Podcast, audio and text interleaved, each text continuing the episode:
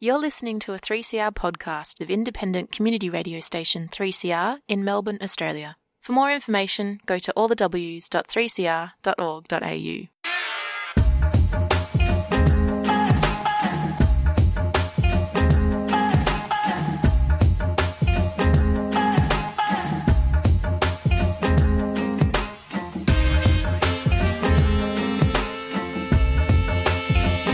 Welcome to Unemployed Workers Fight Back. Back. Join your hosts Anne And Kevin, that's me, the second and fourth Friday of each month on the Sewer Show. between 5:30 and 6:30 p.m. Here on 3CR Community Radio. Radio. This is a show where we explore macroeconomic solutions. For the unemployed and underemployed. Everyone in our community has value. We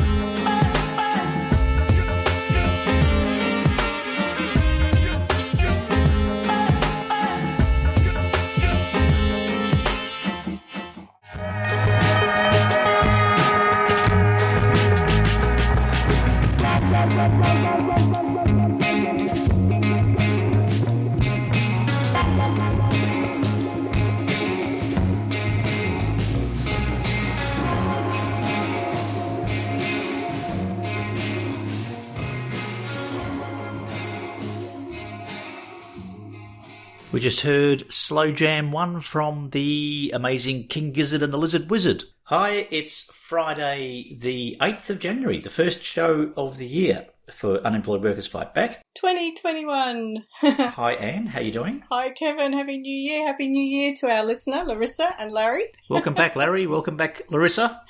Our two headed listener, I guess. And uh, we've got a special guest this, this week, Anne. Yes, I, I picked this fellow up off the street.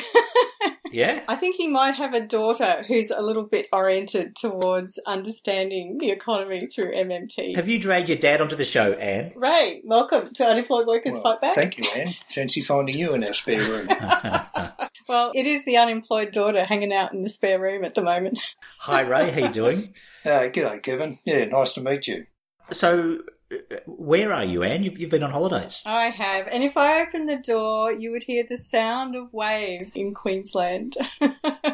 Excellent, Yeah, excellent, Absolutely beautiful up here. fantastic. Well, it's nice to get away. It's nice to. This is going to be a bit of a relaxed show today because it's it's kind of like the holiday shows, and, we, and we're not going to jam it too full of professors and people who are going to stretch our brains. We're just going to have a bit of a chat about things and, and the world in general. Sounds nice. Take it slow. So this week, Anne, I was thinking. Um, I've just been sitting here contemplating this, uh, the concept of full funding that the Australian Office of Financial Management, the AOFM, has this this policy of, of full funding, and basically what they're saying is that whatever the government spends into the economy has to be recouped through taxation.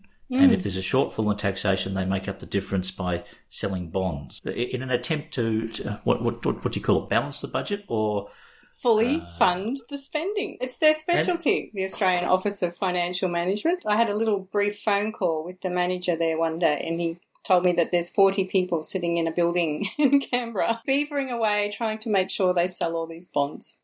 The the government sells bonds to make up the shortfall of its deficit in an attempt to balance the books, and I find the whole concept rather bizarre. So, just for listeners who don't know what bonds are, bonds are like cash that pay interest. That's how I've heard it described. So, they're kind of like pretty liquid in the way that cash is, but they're different from cash because they also, at the end of three years, five years, ten years, whatever, if you've got a thousand dollars worth of bonds, you might get a thousand and ten dollars back or something like that. Yeah, the, the common perception of bonds is that uh, the government issues bonds to raise revenue to fund its spending. That's the common perception. But as we've found out in earlier shows, the real reason uh, bonds exist is to uh, suit monetary policy. It, it soaks up excess reserves in the banking system and provides a platform for uh, for interest rates. So they really have very little to do with funding government spending, if anything at all. Like, just to give an example, if the government spent $200 billion into the economy and it taxed $100 billion back out of the economy, it would then say that it needs to sell 100 billions to, to, to make up the difference. So 100 billion in, in tax uh, revenue and 100 billion in bonds would then balance their budget of $200 billion of expenditure into the economy. The perception is that the sale of the bonds funds government spending. But those bonds have to be paid back with interest. So where does that money come from? What you're wondering is where did that extra money come from that was the interest? Well, that money comes from where all money comes from the Reserve Bank of Australia upon the instruction of the, the government of the day. There, there's no need to sell bonds to fund your spending. If you're a currency creator, if you create your own currency, you just issue it, just like we did with JobSeeker and JobKeeper. So this really uh, highlights the question of, you know, where, do, where does money come from? Where does it come from? it's that old question. So, Ray, where does that money come from? where did that extra money come from? well, you, you, you, could say the government has a big uh, safe in Canberra, and they open up the safe, and there's um, $100 billion in coins and notes. Is that how it works? Josh Frydenberg went out to the back of his garden and dug up a little treasure box full of coins. And quite, quite apart from, from bonds and interest rates there, etc., yeah, we've got an expanding economy. We have uh, inflation rate targeted around 2 or 3% per year. So that means that your money supply needs to grow by 2 or 3% to maintain its value. And we've been growing our economy, particularly over the last uh, 20, well, over the last 100 years, by population growth. The more people you have, the more uh, money you need, the, the, the, larger the monetary base needs to be to service that growing population and maintain that standard of living. So it's, uh, there's this constantly growing uh, monetary base, and uh, it needs to be uh, explained somehow. While we ponder this, I think we should throw to another track.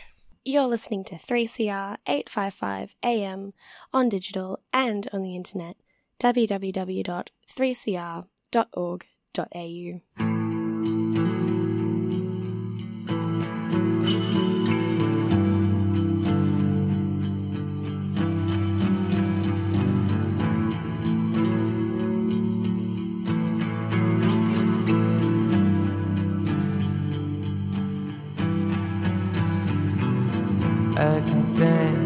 can shake, I can move, I can breathe like a fire in the soul. I can burn, I can grow, I can come, I can go, I can rock,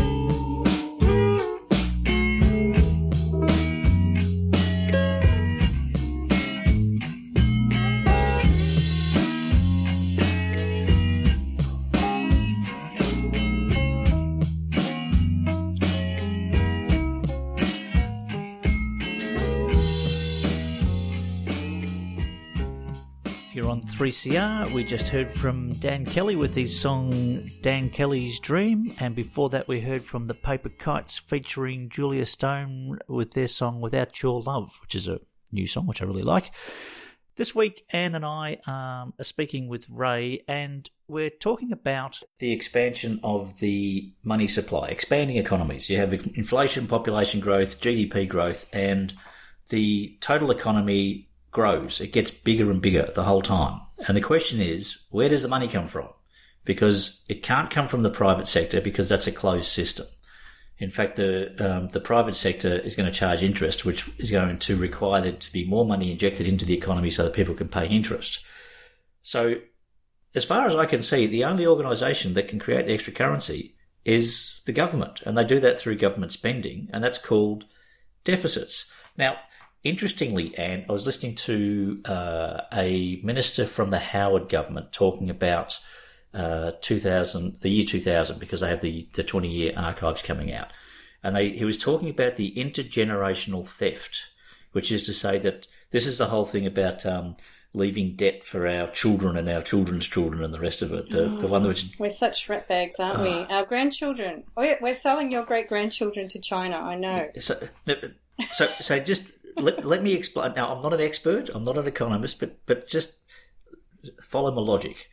If if an economy is expanding, it requires the government to spend into the economy and not take that money back.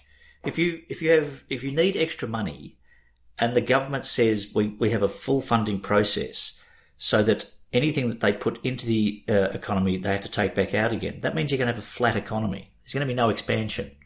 Now we all know that governments run successive deficits and have for 100 years. And they're always um, saying, uh, we need to pay back the deficit, we need to pay back the accumulated deficit, which is the debt. And occasionally they have a year in surplus, but the vast majority of the years are, are always in deficit. And it just seems to me that it seems rather obvious that the deficit is funding the expansion of the economy. And if you asked for that deficit to be paid back, if you asked for the, the total government debt to be paid back, you'd wipe out the economy. Ray and I were talking about this earlier today, and I was mentioning, you know, the debt clock that's in New York, which is ticking over the US debt.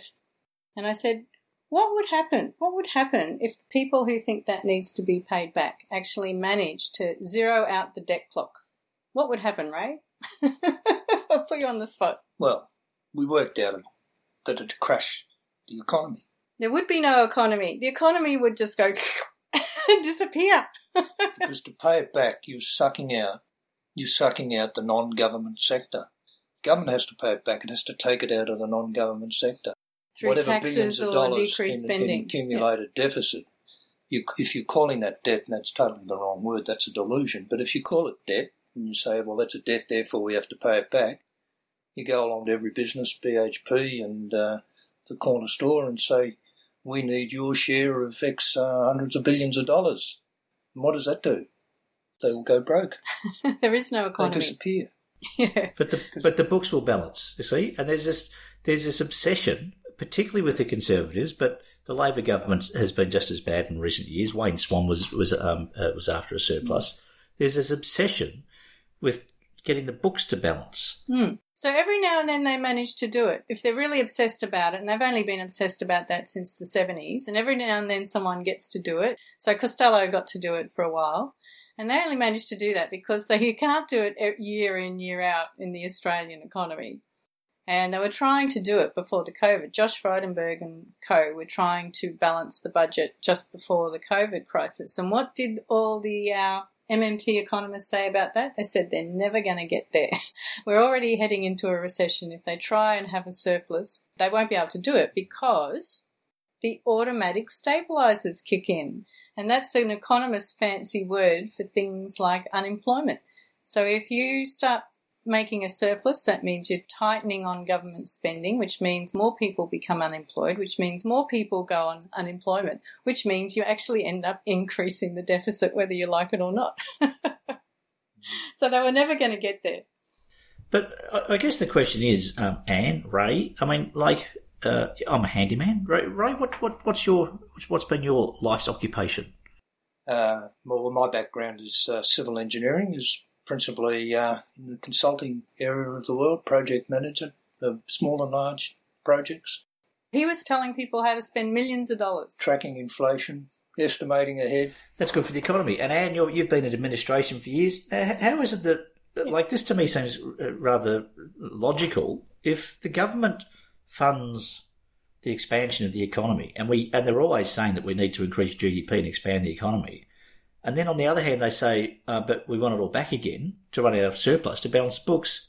Can't they figure out that that's not very, going to be very good for the economy? Um, and, and, and can we just stop this this kind of obsession with running surpluses and balancing the budget? Uh, We need to find a, a new a new way of phrasing uh, a government injection. A deficit is uh, what do you call it? A, a- a stimulus package is what they called it during the GFC.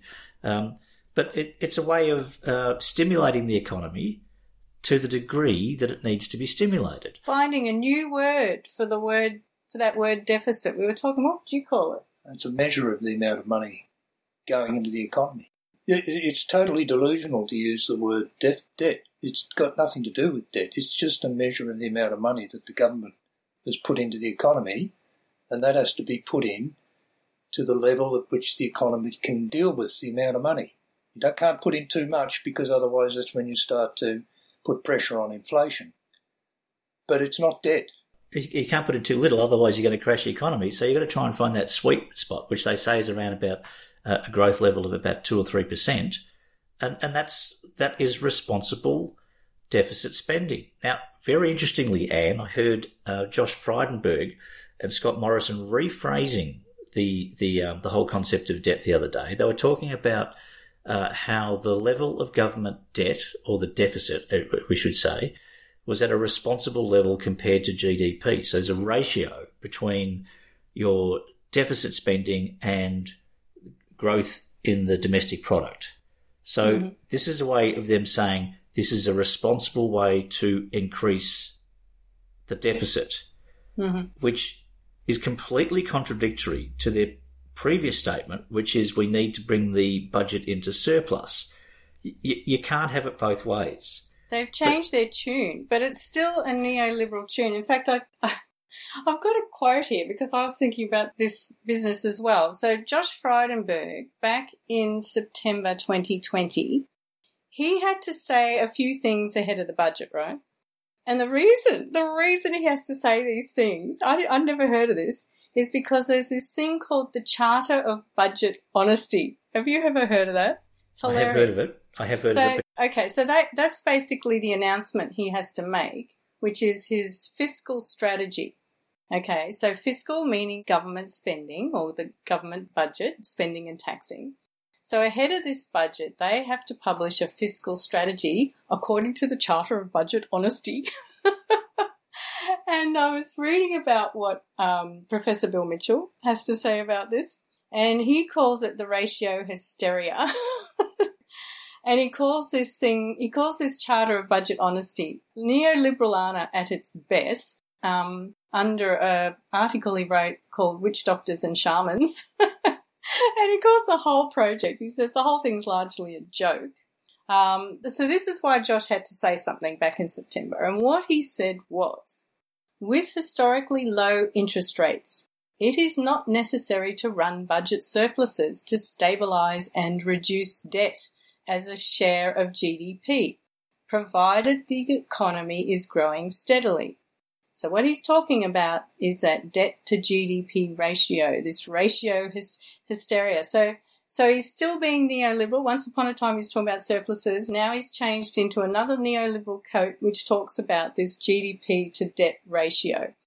And Professor Bill Mitchell says that financial ratios are largely beside the point when we are considering a sovereign nation, meaning that if you issue your own currency, it doesn't matter what the interest rate is because you're the ones who issue the Australian dollars that pay the interest rate. but I don't think they can have it both ways, and and, and I don't think they can say um, that that running debt on deficits is bad, bad, bad, and we need to run surpluses because that's good, good, good. But now this deficit is good. You can't say a deficit is good and bad. Yes, you can. And they've been well, they've been well, they can. If, if if you've got the Murdoch media with you, you can just keep changing your you socks. can say whatever you, you like. and when you got when, when you've got a, uh, a public that has the attention span of a goldfish and forgets what was said last week, then uh, then you're quite right. Uh, and you've got Murdoch in, in, your in your back pocket. You can um, you can indeed say what you like. But it is a complete contradiction of their. Yes, we'll point out that they've been contradicting themselves. we need to go back to 2013 when Tony Abbott started this current government. It hasn't. Ch- we haven't changed government. We've still got the same coalition in power now that we had back in 2013 when um, uh, Gillard and Rudd uh, lost the last election. And Abbott came mm-hmm. into that election screaming, screaming about the, the debt and the deficit and how terrible it was and, and how mm-hmm. we're all going to go to. Let us not forget. how we're going to go to rack and ruin. And the, the biggest issue that was on the table was that we're going to be living this this intergenerational theft, and we're going to have our kids and our grandkids marooned and, and, and the whole country destroyed with debt. And that just seems to have disappeared. And, and this is the point. They can't win government on one on the one hand, saying that uh, on this point, and then backflip on it, backflip on it, and just pretend that it's not an issue anymore. Yeah, well. Either it was never an issue in the first place, or they're in horrendous trouble at the moment. or they just uh, um, are telling us little furfies about what the Australian government can actually do. Can, can I read you another Bill Mitchell quote? I'm full of Bill today. So tell me when you think you wrote this. This is um, Professor Bill Mitchell commenting on what the Australian government is up to. The truth is that advanced industrial countries have seen a rise in their budget deficits as the automatic stabilisers, that is like the dole, reacted to the collapse in private spending. Then discretionary stimulus packages added to the deficits. So what? he says. The unemployment rates are lower than they otherwise would have been, but still too high because the stimulus packages were too small. Economic growth is higher than it otherwise would have been, but still too low because the stimulus packages were too small. Now, when do you suppose Bill would have written that? I'm guessing that that might have been written um, during the GFC. The, well the, done. Yeah, yeah, yeah. yeah. doesn't history, re- but doesn't history repeat itself? That's absolutely. Like, you know, and, and if, if, he could if have he written thought, that yesterday. Yeah. If he thought that our response to the GFC wasn't uh, wasn't big enough, wasn't uh, wasn't active enough, then then uh, he would be even far more disappointed in the current uh, the current circumstances because a lot of it's unnecessary. It's it's it is just um, a, a way for a government which has to backtrack and backflip and turn and uh, turn around and change its ideology, completely reverse its ideology. Uh, all they're doing is restricting the amount of their hypocrisy, but it's still Yeah. completely hypocritical to their their Mhm. previous position.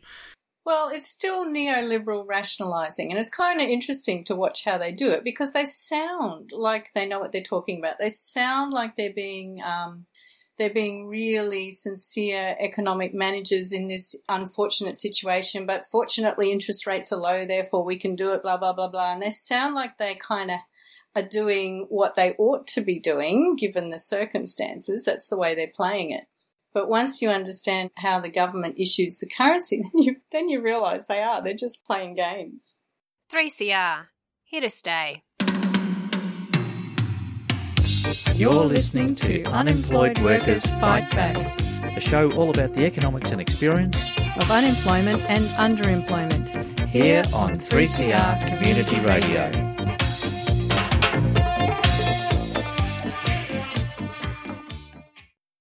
One time for the ones who died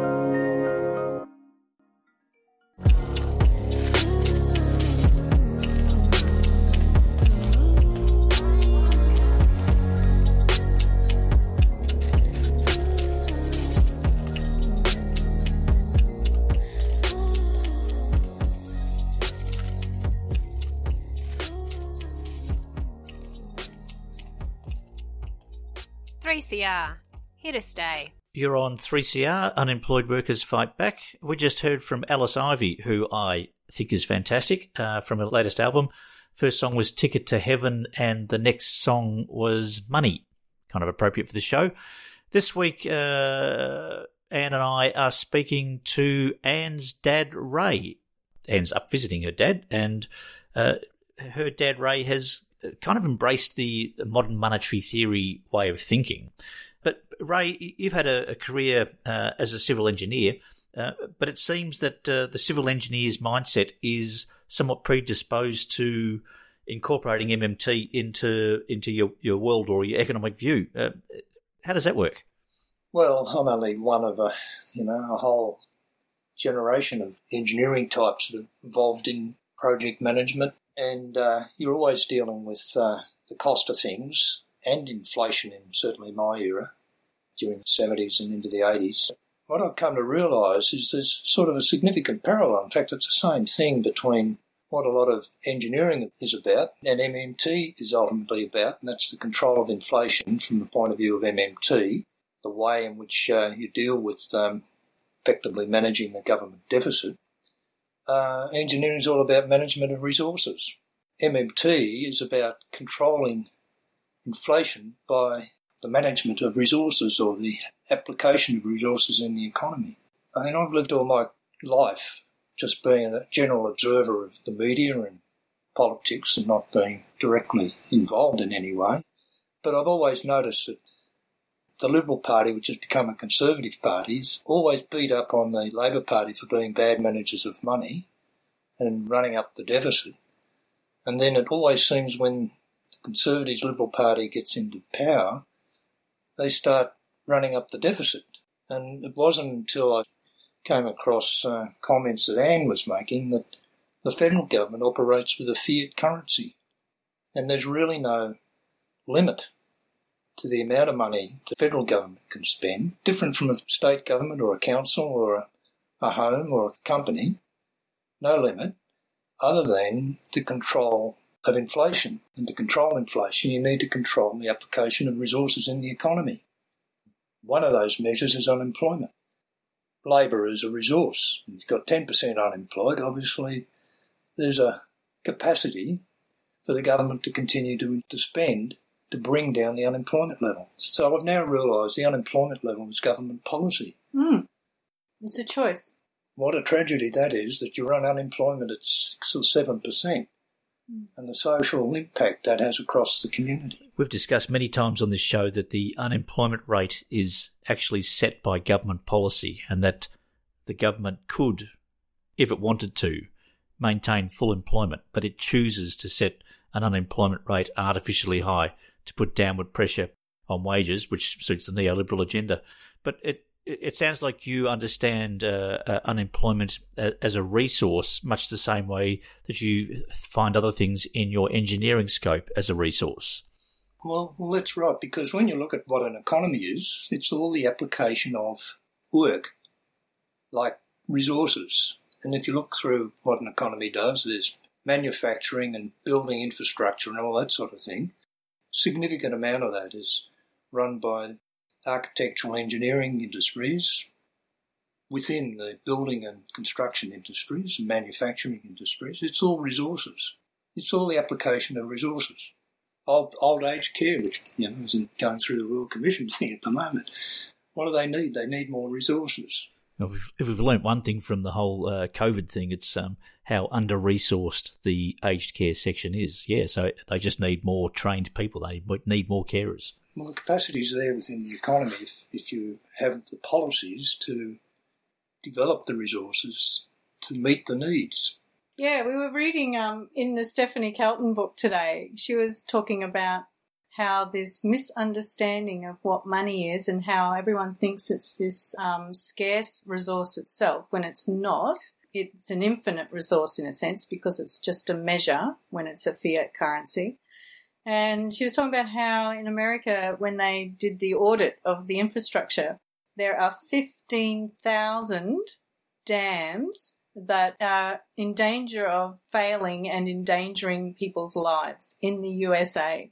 Now, if they don't have enough dirt and rocks in the USA to fix that, why are they not doing it? It's because they're beholden to these ideas that the government is running out of money. Amazing. That's a, that's a, a marvelously uh, graphic example of just how dangerous uh, ideology can be, where you have a government that's prepared to put its mm. citizens' lives at risk through dams that might burst, through an ideology that is based on nonsense. they've got the money, they've got the labour, they've got the uh, the resources. Uh, they won't apply them because of a neoliberal ideology. It's very interesting how quickly they adopt socialist principles to protect a capitalist framework when it's not working. This has shown that they can chuck money and make a difference. And people are saying, well, make that difference now. We've got other emergencies. Let's spend some of that money seriously to reorientate the economy for public good and in the public interest rather than saying, let the market provide. My hope is that they'll be bold with pressure to do things that build a more people centered and focused future. And, you know, that comes down to us. It comes down to the 3CR listeners, the, the ACF and Friends of the Earth members, the trade unionists. It comes down to everybody that makes a difference and puts in. We need to build on the community that's been developed in the last couple of months and build on some of the smart ideas for a cleaner future. 3CR, your station in struggle and solidarity. To donate, go to 3cr.org.au.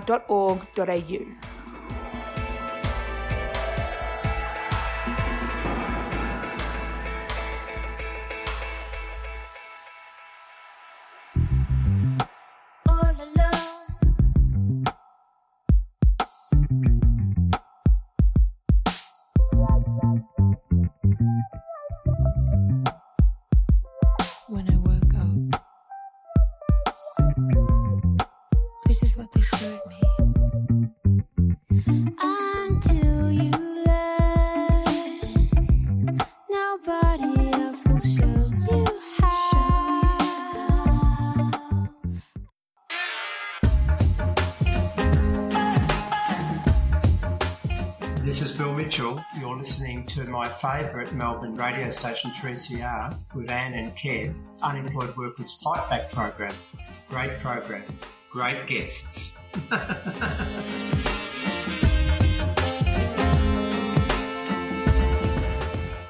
Before that uh, fine endorsement from the Dalai Lama of modern monetary theory, Bill Mitchell, we heard from Sui Zhen with her song Losing Linda, which was from the year before last. I, I, now that it's 2021, I have to try and remember what year it is. Anyway, it was from not so long ago. But uh, look, Anne, Ray, um, I've been developing a theory, my, my theory on uh, theory on macroeconomics, and I'm not entirely sure whether Bill Mitchell would endorse my theory, uh, unless he's already thought of it, in which case um, that'd be terrific.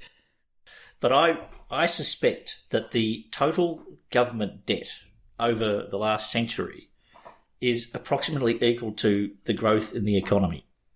The two would be the two would be very related. We'll call this Kevin's law. Kevin's, Kevin's, Kevin's theory. theorem of growth. I've got a Monty Python skit coming up, but uh, I have this theory, which is mine, and uh, So your theory, on, your theory is that the total growth in any economy is is equal to is directly related to the, the debt of that the, the so called debt of that economy. That and I'm sure that there's bits and bits and pieces that have been fudged here and there, but but I reckon you'll find that if you take any economy and you look at their total debt over a period of time and you look at their total growth over a period of time, that you'll find that they are directly related, that they are um, proportional.